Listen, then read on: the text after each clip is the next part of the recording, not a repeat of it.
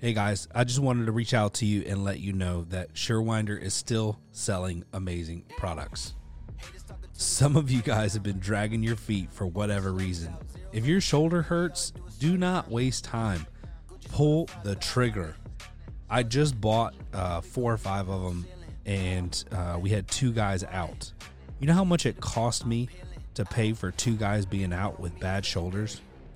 We just pulled the trigger and we said, listen, everybody's going to have one on a truck. It's mandatory. You got to use it. Don't hesitate. Don't wait till your guys go down. It's going to cost you more.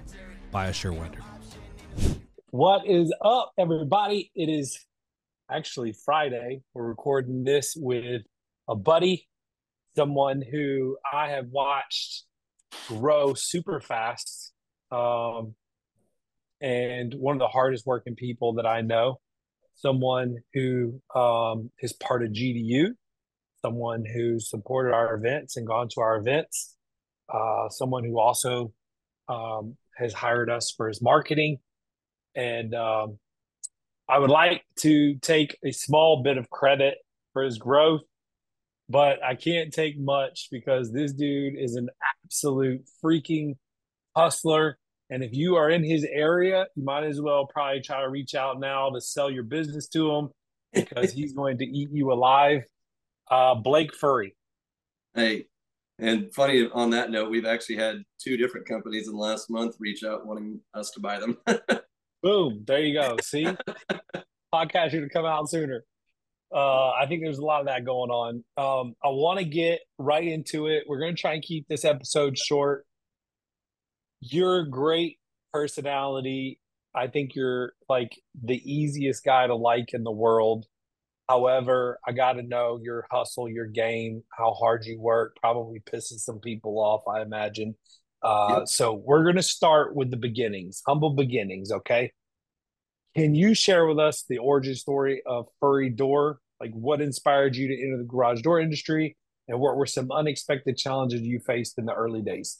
Yeah. Um, so I had this whole like almost presentation typed out on my computer, and I'm not even going to go off of it. I'm just going to kind of wing it. Wing it. Um, so it was 20, 2016. I was selling cars um, for a local dealership here. Uh, really enjoyed what I was doing and things like that. But um, being new in the car industry, as you know, you really have to work and it takes time to build your clientele up. And so, you know, I was getting a sale here, sale there type of thing and wasn't uh, wasn't able to pay the bills the best I thought I was able to. My wife was uh, in, in nursing school, and she had a part time job working at a pharmacy. And she's one of those people that she really has to uh, focus and study and you know grind to keep good grades. She gets good grades, but it takes a lot. And so her and I had a, had a conversation one night, and uh, I said, "You quit your job I will take a factory job that has guaranteed pay, guaranteed hour, um, and lo and behold, that factory was CHI. Um, you know, it's hmm. where I'm at. CHI is about a 20, maybe 20 or a little less drive from my shop um, is the plant.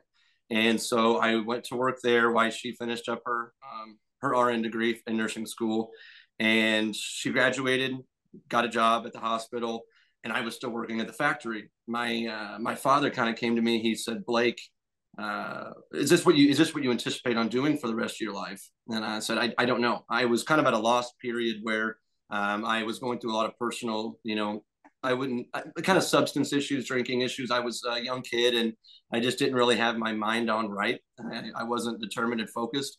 My family has been self-employed since the 40s. I mean, you know, started out with farming and um, you know, ever since then, they've owned motorcycle dealerships, um, warehouse distribution, trucking companies. Um, I mean, you name it. Um, so my my dad kind of looked at me like, "Are you going to work for someone else, or are you going to follow in the family footsteps?" He actually brought to me a opportunity uh, to join a franchise with a garage door company out of Chicago. Um, I won't name the name because the separation there kind of ended. They uh, suck. With, no, I'm just kidding. Yeah.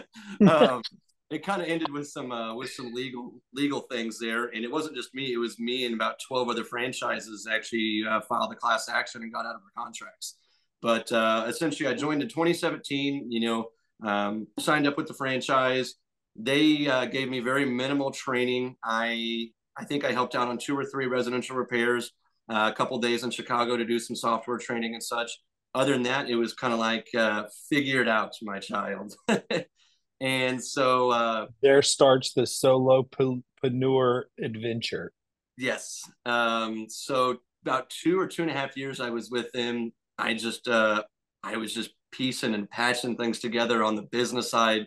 You know, I, I didn't know what I was doing in the garages necessarily either. There were so many jobs that I would have to go back to. And I'm like, okay, this is my fifth time here. How do I, why is this still, you know, breaking or why is this still failing? And so I eventually I told myself, I started nosediving into instruction manuals. Um, I think that's when I first found out about the, you know, the garage door tech Facebook pages and things like that. Yeah. And so I started, you know, relying almost on those guys like, hey, uh, you guys didn't sign up for this, but you guys are now my teachers. And uh, get ready because I have a lot of questions. I'm posting every day. Yes, I mean, I, I, was. I was posting. I was messaging random dudes that I didn't even know. And then next thing you know, it evolved into. I mean, some of the guys I've been to their homes now, and you know, met them in uh, Louisville. I met them in Vegas, and it's just crazy how it's formed in almost like a family thing. But um, after we uh, separated from that that franchise uh, was born Furry Overhead Door Company, and uh, obviously I wanted to use my last name. Uh, I feel if you if you tag your last name on something or your name in general, uh, pushes you a little bit further to do that extra yes. quality. You know, because that's 100%. the last thing you want is people going, you know, Furry Overhead Door sucks or they broke my stuff. Yeah you know it's the last thing you want so it, it, makes you push that much harder to to have it's catchy the name is catchy we uh, you did a good job with the logo i think like it like your truck the branding like i feel like you did a good job yeah and so uh my my uncle actually designed like he hand wrote that furry logo and they had that on their uh their trucking company back in like the 80s and they still, i mean there's still a couple semis across parking lot that have that logo on it um That's so crazy. i knew he was going to be retiring soon and I really wanted to keep that logo alive. It was it's one of my favorite things ever growing up around semis and stuff. So, um, but yeah, we you know blended the American flag in there, and uh, over the course of will be six, little under six and a half years now. It was August of seventeen. Um, we have ten times expanded and um, grown. I mean, as a as as service professionals, as a business owner, uh, everything you can name it. You know, it's weird to think about that being a business owner and the things I learned here. I'm able to take home and implement as a father and a husband, and yeah, you know, uh, you know, a son of Christ. I mean, it's it's it's crazy. Leadership, leadership. Yes. All right. Uh, what strategies did you implement to achieve such to achieve such rapid success and growth in a competitive market like this? I wish I knew that answer. I don't know. Um, I think I've said this to you. I know I said it to Tamara numerous times. Uh, Blake Furry's been winging it since 2017, and there's still certain things that I that I'm doing that I am I'm kind of winging it. Um, I think my market is. Uh, we talked about this on our shout out GDU, obviously on our GDU meeting yesterday. That our market is kind of odd because we're so close to the manufacturing plant and there's mm. no big metropolitan areas other than so Chicago's three hours north, St. Louis is two and a half, Indianapolis is two and a half um, east, and so the biggest populated area is my my home base more or less of only like 180,000 people, and there's four or five other companies that are now left. When I first started, there was 15, and so I think wow. the the young the young drive and being willing to you know every person has an ipad you know we have headshots that uh, every customer gets when we dispatch they see who's coming um, we have a little message with that dispatch you know staying with the basically staying away from the old school style of the handwritten right. receipts and oh yeah we're just a we're just a repair guy has really helped us um, you know boom so fast in our market and being transparent and honest up front you know a lot of people get scared whenever they have to have a repairman come out because they think of your average you know oh he's coming here to try and sell me something i don't need because i don't know what i'm talking about and so when we yeah. go there we show them we explain them you know one of the things that i learned at summit you know uh, put put the broken piece in their hand make them feel their broken yes. equipment and now 100%. they say yeah. So it's things like that that we do. We don't just say, you got to replace this or repair this. You know, we want them to feel comfortable with their purchase. Um, and we we don't do any kind of work until we tell them, hey, this is what it's going to cost you. If you're not comfortable with it, I understand. You know, um, obviously we do a little more sales than that, but yeah, yeah, uh, yeah. But you know, if they're not comfortable with it, I get it. Uh, I tell people all the time, uh, it's your money. I can't pull it out of your pocket. If I do, I'm probably going to go to jail. yeah, for sure. All right, so you're growing fast. You've got your name on the trucks. You don't want to ruin your name and reputation. How do you how are you able to maintain excellent quality while also growing really fast? Has that been a challenge for you or is that something that you're trying to figure out? It was a challenge in the beginning um, just because we were so overwhelmed. It was for the first two and a half years almost three years it was me and one other guy and that was it and mm-hmm. now we're up to me and I've got between here and Alabama, I've got five five guys on the road, and so now we're able to spend a little bit more time, um, you know, in the garages. And I didn't know anything about training. I didn't know where to go for training um, for anything. You know, I didn't even know the ID IDA was a thing or the IDEA was a thing back then. And so now when I hire people, we let them ride with our guys for a couple months, make sure they're a good fit, get them comfortable, and we will either send them to mount uh, overhead training or mount yeah. on-site training, um, or we send them down to you guys, you know, for the sales training as well as uh, the other trainings you guys offer. So that's what been- have been what's been the impact? Like, what what was the number one thing that helped your business from sending them to mount on-site training, and what was the number one thing that impacted your business when they came back from my sales training? Um, so my my third guy yeah, it would be my third guy I hired, Justin. So he he was working for um, the university here locally and had some maintenance um, experience, you know, general hand tools. And we taught him everything that we possibly could. And he's just, you know, came to me one day and said, Blake, there's just certain things I don't feel like I know well enough. Or I'm really doubting myself when I'm, you know, in a garage. And so when I sent him to mount on site, he came back and it was just, you know, you could see the light bulb walking around over his head. He just, he got it. He understood yeah. it. Sales doubled. He was comfortable knowing what he was talking about. Um, so that's what really helped with all of my guys since I've sent them to mount, um, understanding how a door works, you know, from top to bottom. Um, I sent Sawyer and Austin to you in Atlanta for the sales. And I mean, after the after the first day, I mean, they called me, Blake, we're doing things, you know, aspect, we're doing things backwards. And, uh, you know, I was like, what are you talking about? And just the way you explained it to them, I think you've explained to me as well, but they were able to hear it and translate it in a different way than I did. And so it's like we all got together and took the same information, told it to each other three different ways. And we've implemented probably nine different sales technique, techniques, uh, procedures, you know, daily imp- or daily things that we do. We now have a Tuesday meeting we get together no matter nice. what Tuesday mornings and collaborate about what we're doing this week, what we did last week, uh, where we failed last week, where we're going to win this week.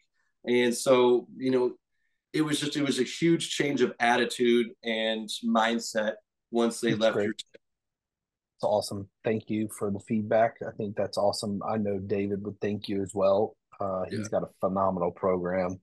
The combination of the technical and the sales and customer service that I teach is like if you get both of those, I think it's a home run, especially for newer people in our industry. All right, so shifting a little bit to like leadership philosophy. As an entrepreneur, what's the approach to leadership? Your uh your approach to leadership and like team building. Um, to the and your situation's build- unique though, right? Because don't you know like almost all of your employees from outside of work? Like yep. you hired a bunch of friends and family every single one of them. So my newest guy, Brennan, um, I, I, we went to school together. He was uh, a freshman when I was a senior. You know, so there was an age gap. I didn't really I knew of him, but uh, yeah, every single person I've hired is either uh, very close friends or family. And I know people always say don't hire friends and family, but it's worked out nothing but the best for me. And I feel like when I when I offer them a position, I you know am portraying it as I will pay you well if you show up, you work hard, willing to learn, Uh, we like to have a lot of fun. I I'm very easygoing when it gives you know time off and things like that. So I think the leadership standpoint is they they still look at me as a friend, but I did make it very clear the minute you step in this building and until you get you know you leave to drive home, I am your boss. I'm going to be a friendly boss, but I am your boss. You know, so they they understand that there are rules and limitations to uh, how things operate around here. Uh, no one person gets more of a leeway or advantage than the other does because one of them is my sister-in-law's brother, and so it's like you know, I he he knew coming in this like okay we're kind of like family, but I told him that's just because you're family to me doesn't mean I'm going to treat you any different than I'm going to treat if I pull a random guy off the street. That's got to be tough though, because I know it's been hard for me, like hiring and firing friends and family. Like I, I commonly joke, I fired my mom and my wife, but um, the standard's got to be the same. Like, yeah. and I'm able to like still love the people that used to work here, but you can tell they hate me now. You know what I'm saying? Like, yeah, that bridge is burned. Like, and they all got let go because they did they didn't do what they said they were going to do, but because of their actions. So, but their actions, right? So like, it's funny how that works out. But right, I've been I've been blessed that I don't know if you know. Obviously, I think I'm doing something right. Over the six and a half years, I've never I've only had one person. I've never fired anybody, and I've never had anybody quit. Um, I did have a guy, I guess I should say, quit, not on bad terms, not because he didn't like the job. He just got offered a better position. And I tell my guys all the time, about once a month, hey, um, you know, everything going well. And I remind them if you ever get a opportunity or someone offers you a job somewhere else, I don't want to see you go. Talk to me first if it's about money or something. But if it's just something that's truly going to better your life, I'm not going to be upset by you taking that. As long as you give me the courtesy heads up um, that you are interested in probably going to take it, give me time to at least fill your spot. But that, in my eyes, is if I've done that to to train them on the personality side and the job ethic, work ethic side, and the skill side to take a better paying position or higher position somewhere, then that I, have done my job. I don't yeah. remember who said it, I but I remember reading it somewhere that if you're not training every single one of your employees to the point to where they could open up their own business and compete against you, you're not doing enough. Yeah.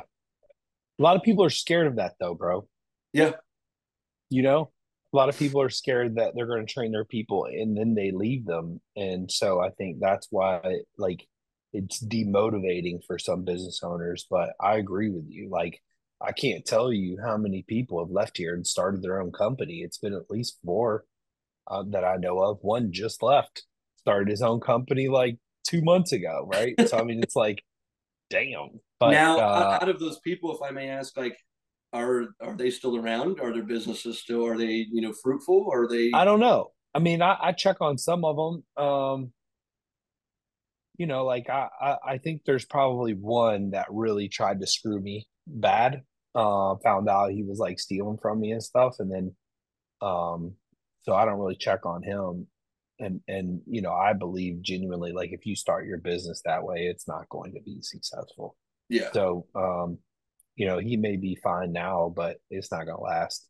It's just a, it's just freaking what goes around comes around. So, absolutely. For me, I think, uh, yeah, I mean, I think, you know, I wish the best for all of them, dude. I'm an entrepreneur at heart. Like, who would I be if I discouraged people who had that hunger in their heart to go start their own thing? Like, I would feel like a total hypocrite, right? And exactly. I know that everything that happens can't be in my best interest you know and i think it comes down to like you know you're you're only hurting yourself by not training these people to eventually do that but if they actually do break away and and decide to do something on their own you have failed in some way as a leader or a boss um, because they left because their schedule wasn't flexible enough they weren't making enough um, or they were jealous of everything you know the things that you had so you know yeah. in a certain way if they break away i look at it as you didn't do enough for them in a different area.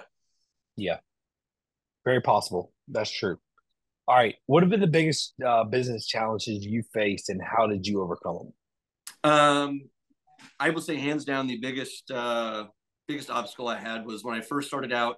Uh, the only manufacturer that would even relatively talk to me was Amarr. Excuse me, be battling a cold over here. Um, I started out there. DC was in St. Louis. After just shy of a year, they closed that one up, and I had to start buying out of Indianapolis.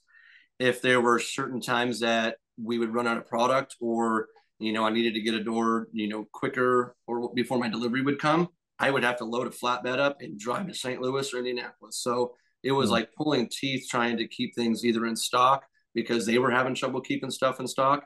And then once they closed down in Indianapolis, I truly was dead in the water. I was having to buy doors from my my competitors here locally. Um, so I I think Scott Judah, um, shout out Scott, he's an awesome guy from GDS in Chicago. And he reached out to me because he kind of saw my frustration from these Facebook pages, and they became my main supplier for hmm. openers, parts, doors, you know, things like that. You know, being in the heart of the CHI area, they till this day, I even just had a call today. They still won't even entertain giving me a dealership. And there's a, I could have another podcast for six hours to talk about that one. Um, mm, Maybe we should. oh, uh, I could, uh, I could open you up to, uh, to a lot of things on that. But you know, I think it, that'd be it was, a good podcast. It was really upsetting to me on the on the aspect of uh, Sawyer, my first guy. His mom uh, just retired there after 28 years at CHI. Um, one of my parents' next door neighbors, she's the CFO, and uh, Sawyer's brother has been at CHI for like five years now.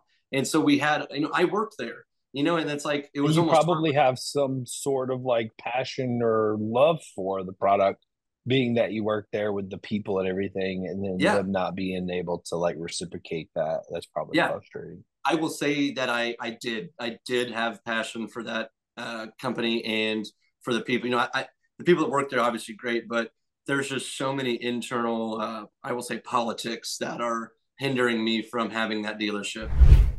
Sommer USA and Sommer Group want to thank you for an incredible year and the trust you put in them and their products.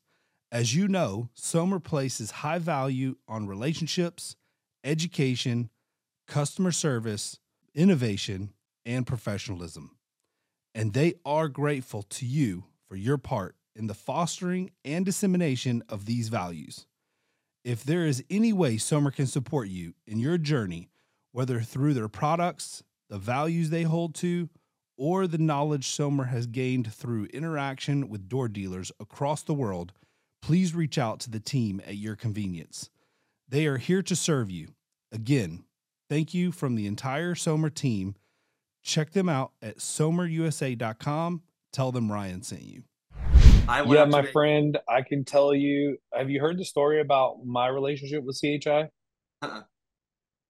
So, uh, I bought from a distributor, and uh, after many, many, many attempts at trying to get it right, uh, they got it got to the point where we decided that we were going to back away. Um, so we left. Uh, we called the rep and warned him, you know, the CHI rep. We got a hold of him, and I was like, "Hey, man, look, uh, I, I'm leaving the CHI distribution center. Just want to let you know, like, we would love to buy direct, but I know that you guys don't really do new dealers." He's like, "If you leave, I'll do. I'll I'll set you up as a dealer." And I was like, "Yo, well, I'm already leaving. Like, I put in a notice." And he was like, "Awesome." He's like, "Here's the paperwork." I filled out the paperwork, got it over to him. Didn't hear back followed up, followed up, followed up, followed up, nothing.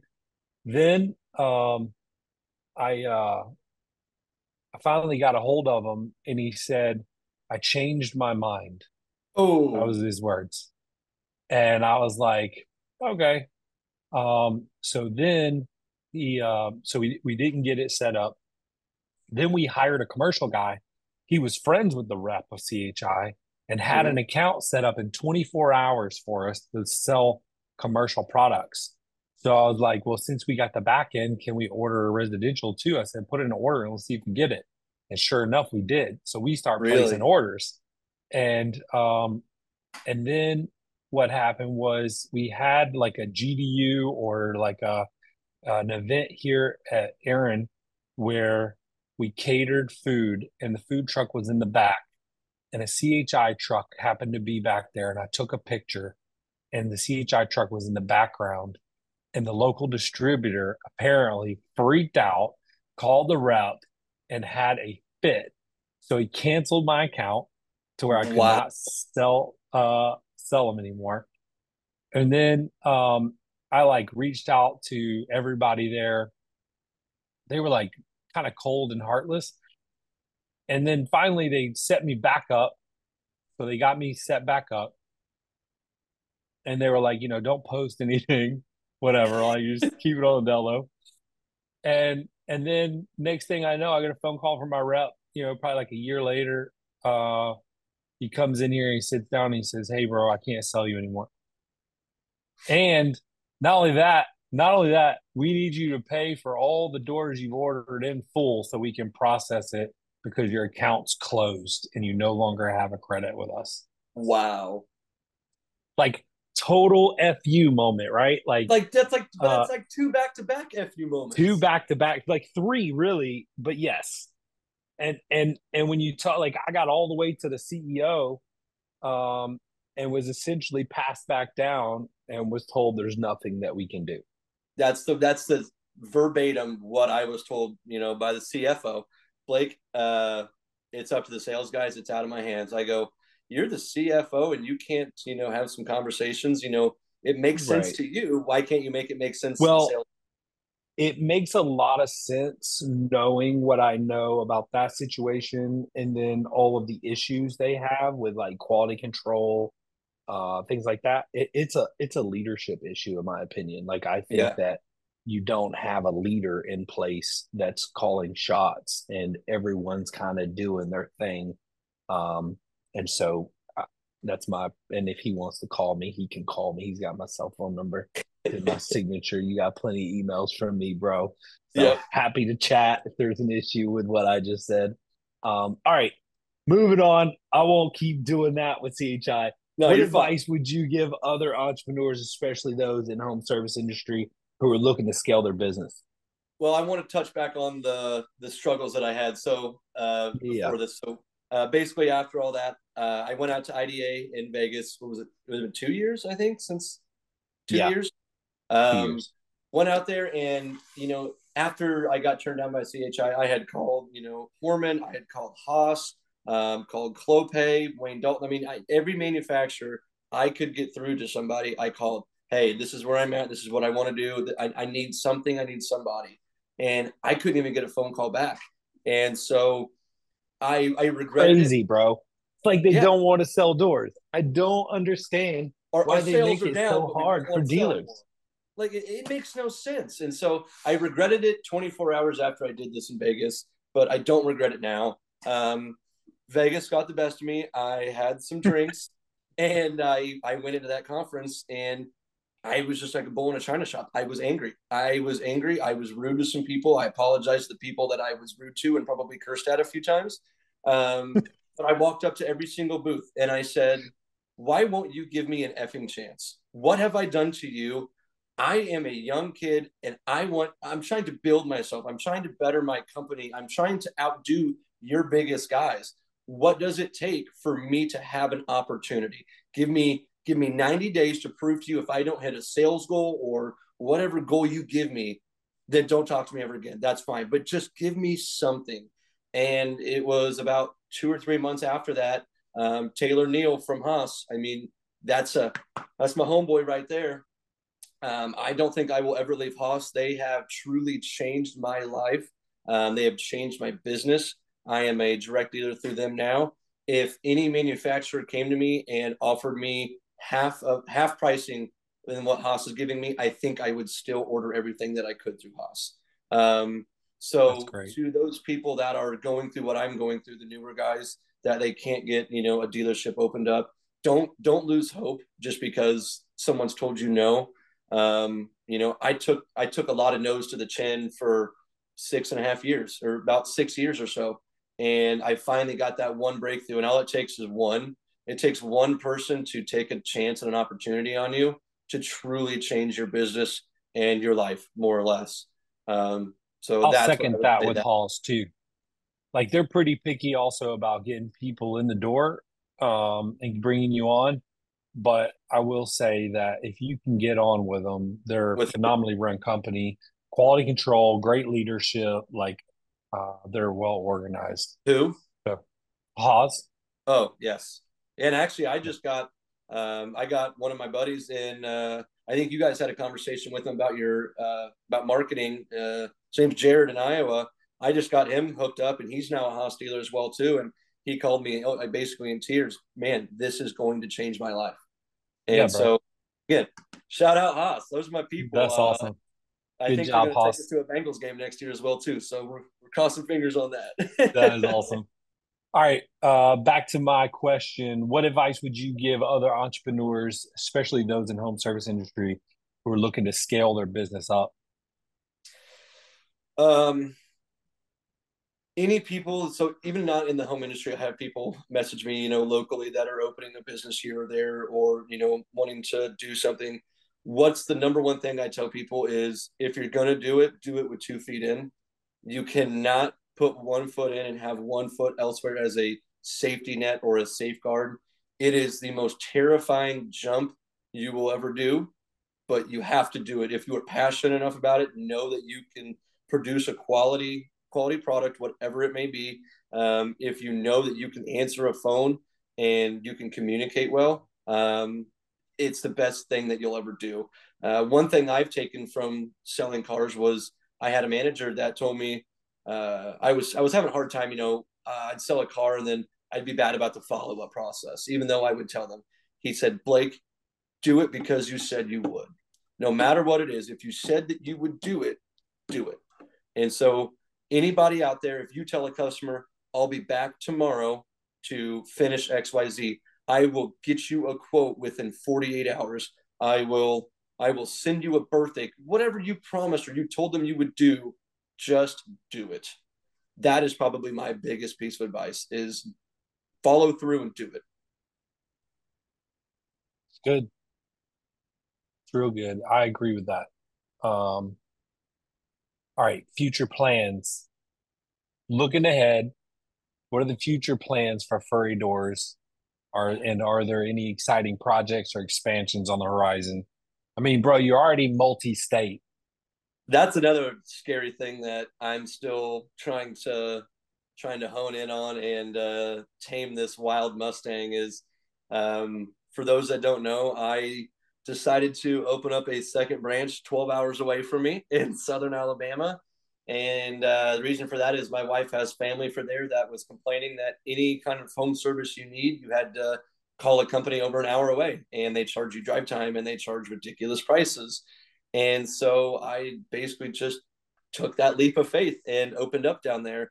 And uh, it is still going a little slower than I I would like it to be, but um, over the last month, me and my guy down there, we have had a lot of strong, passionate, you know, uh, a couple crying conversation, heart to hearts, and got him refocused. He almost felt like he was uh, kind of fed to the wolves, and that is 100% my fault.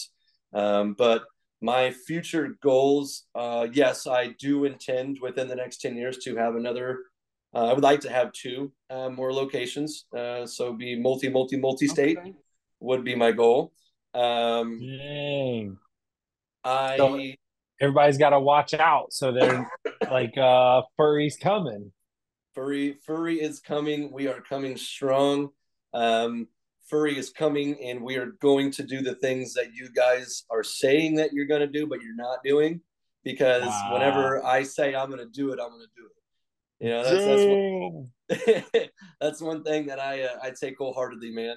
Um, I like it. You know, I don't have any That's huge good. projects right now. Um, I had a huge one. I had a about a six hundred thousand dollar project that uh, I regrettably, a little regrettably, I actually deleted the estimate and I did not put my my bid on um, on this project because there were so many things on the back end that I didn't know. For it was a, it was a public job, and I didn't know enough of the paperwork and there were uh, you know material bonds and bid bonds and I just I didn't know any of that stuff, and all it took was for one thing to go wrong, and they got to keep like a twenty eight thousand dollar bid bond check from me, and it's like mm. just gone in the air.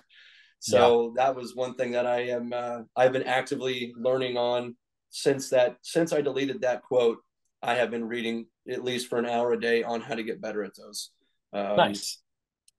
All right, shifting think, gears, bro. I'm going to shift right. gears. Running a fast growing company is demanding. How do you manage your work life uh, expectations with your family? Uh, it's day to day. Um, might get a little emotional here. I am. I'm not good at it. Um, my my the one thing that my wife loves about me is how passionate I am about what I do for a living and passionate about my company and my customers. You know, she knows how passionate I am about my children and being a husband to her. And there's times that I have a hard time putting the phone down when I get home or not being on an email whenever I'm at home. And so I've been getting better, but I'm not to where I want to be on that full separation because I'm sure, as you know, you know, there was a point in time before you had certain people in place to uh, take a phone call after hours or um, answer a question or an email for you whenever you were on vacation, you know, and that's where I'm slowly getting to. And I'm making it a principle that on Sundays, though, I will say this Sundays are, you know, they're my family day, they're my God day, and my football day right now. So um, I will, if someone calls me, I will shoot a quick text back. Is it a 911 or can it wait till Monday? If they say it's a 911, I say, call this phone number right here. This is my office phone number, and she will take care of you. That's about nice. the only thing you will see me do on work. Um, but yeah, it's it, it's hard, especially as fast as we're growing, as demanding as this industry is. Um, you know, I don't want to ever put a customer off. Uh, especially, it's hard whenever we have some some bigger contracts or uh, we manage I think we manage 12 property uh, management companies, all of their parking garages on U of I campus.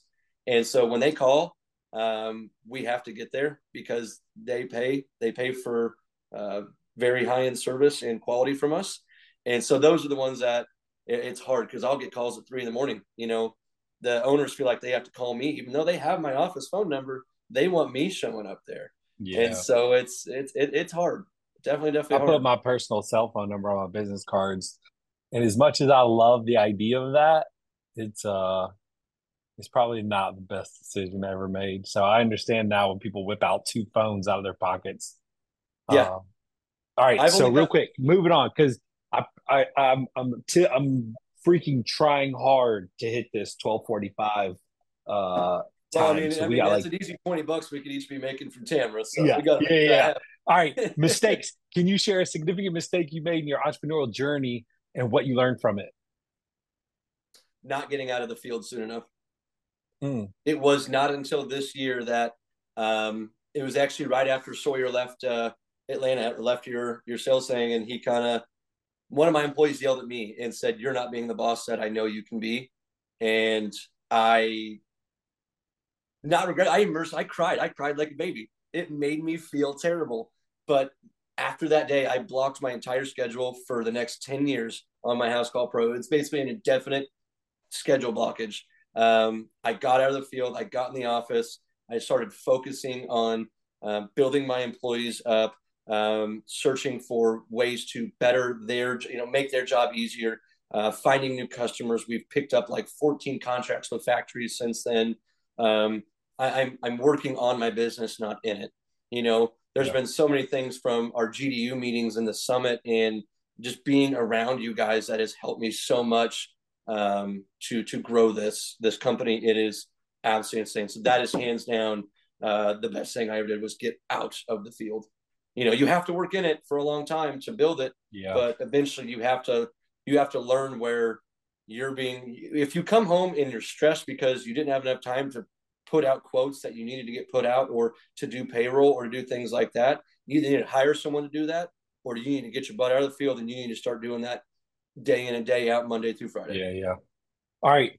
You kind of just said it. Um, I got three total questions left. How important is networking with the home service industry and how has it impacted your business? Um, absolutely huge. Um, I have learned so many things from networking with different door guys, different owners, um, even just employees, you know, across the nation. Um, I've actually received jobs from other guys that I've, you know, never even met face to face, just off these these networking groups. And I've actually given jobs. I just gave two car washes to Matt Weber. Um, you know, I basically said, use this guy. He, this is my dude up in Montana. Use him. And they reached out to him, and I don't know if they've closed on things, but you know, that's how big networking is for me. Um, that is awesome. Um, all right, customer stories. Do you have any memorable customer stories that have impacted the way you do business? I'm sure there is, and I'm trying to think of one. Um, I've, I, I've, I'm sure I've had some in the past, but I just had one recently at my Alabama. Um, it showed me that I uh, needed to keep expanding in my Alabama. We had a guy that called in, wanted a quote, and apparently he had got uh, called three or four of the companies that never returned a phone call or never got him the estimate. Talked to my guy, uh, promised a quote within 48 hours, and you know he dropped the ball because he was he's still out in the field and was doing what I did in the beginning. He just he can't manage all of it at once, and so uh, we got a one star review and basically said that we were the world's effing shittiest business, you know, out there, and that really hit me. And it's like no one ever in the face of you know in the in the almost seven years of this has ever said that to me. And so I have failed my I've failed my company in a sense that made that happen because I didn't get him the help that he needed, whether he asked for it or not, or told me that he needed it. I haven't been paying attention. Um, so that was a huge customer interaction that I personally didn't have that interaction, but it still revolves and comes back to me. Yeah. All right. Last question. If Furry Door were to be the official garage door company of any event, company, or personality in the world, who would it be and why? Hmm. Company, person, event, event. Could it be the Bengals? And see, I'm not even a Bengals fan. I got two guys that are. Oh, that's okay. like. Um, because you seem pretty passionate about that. I would probably say that it, if I, if I could be the face of it, it would be the and I, I, don't know if there's a specific group for this, but I would like to be the face of uh, helping veterans out, whether it be, be hmm. getting hmm. them homes, getting them you know the help that they need after they come home, you know, buying them a dog, whatever. Um, because as I've explained to you guys, we sell used doors, and this year we've been able to donate donate close to five thousand dollars from selling used doors on Facebook. And I originally started out, I was paired up with the Veterans Coalition here, and we would donate money monthly to them uh, to help them, uh, you know, get veterans the things that they need, um, whether it be life essentials or help pay a light bill one month. We offered them anytime someone would, you know, it was rare, need a new garage door or a door fixed. We would not charge them. We would take a used door, we would put it in for free, you know, lifetime guarantee on everything. If something broke, you call us, we fix it, we don't charge you. Uh, so that would be the that would be the one thing I think the, uh, I would love to do and kind of am doing because I can't we can't give enough back to those people that sacrifice for us. That's awesome. I think that's an incredible answer. Way better than I anticipated. And with that, we literally are 45 minutes because we got started two minutes late. So still owes us 20 bucks. Also, I want to announce this podcast was brought to you by ChatGPT. I got all my questions off of ChatGPT for the very first time. In case you guys didn't notice, I was not winging it. I literally asked ChatGPT what I should ask Blake Furry with Furry Over Overhead Door on my podcast. All these questions came from ChatGPT. What do you think about that? I use, I do, I have uh, sent out multiple emails. That's how we picked up six factories, is because ChatGPT. Oh, that was great. Freaking great. All right. Thank you guys for following along. Thanks, Blake, for joining the podcast. Hope you guys enjoyed it. Make sure you like Blake on Facebook. He's freaking awesome. Super great guy. Uh, love being around him. Love his energy. He's always super positive, um, humble, as you can tell, and uh, and giving. So no doubt that's the recipe for success. So keep doing what you're doing and never forget the things that you're doing now when you get to be like in all 52 or how many ever states we got.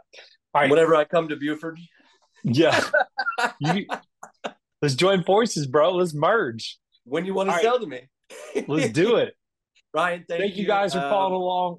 Aaron Overhead Doors and and uh, Furry Door is going to be merging in 2024 to make the best East Coast door company ever, and we will be launching in the West Coast in 2025. Make garage doors great again, baby. yes. Thank you, Ryan. I appreciate it, man. See ya.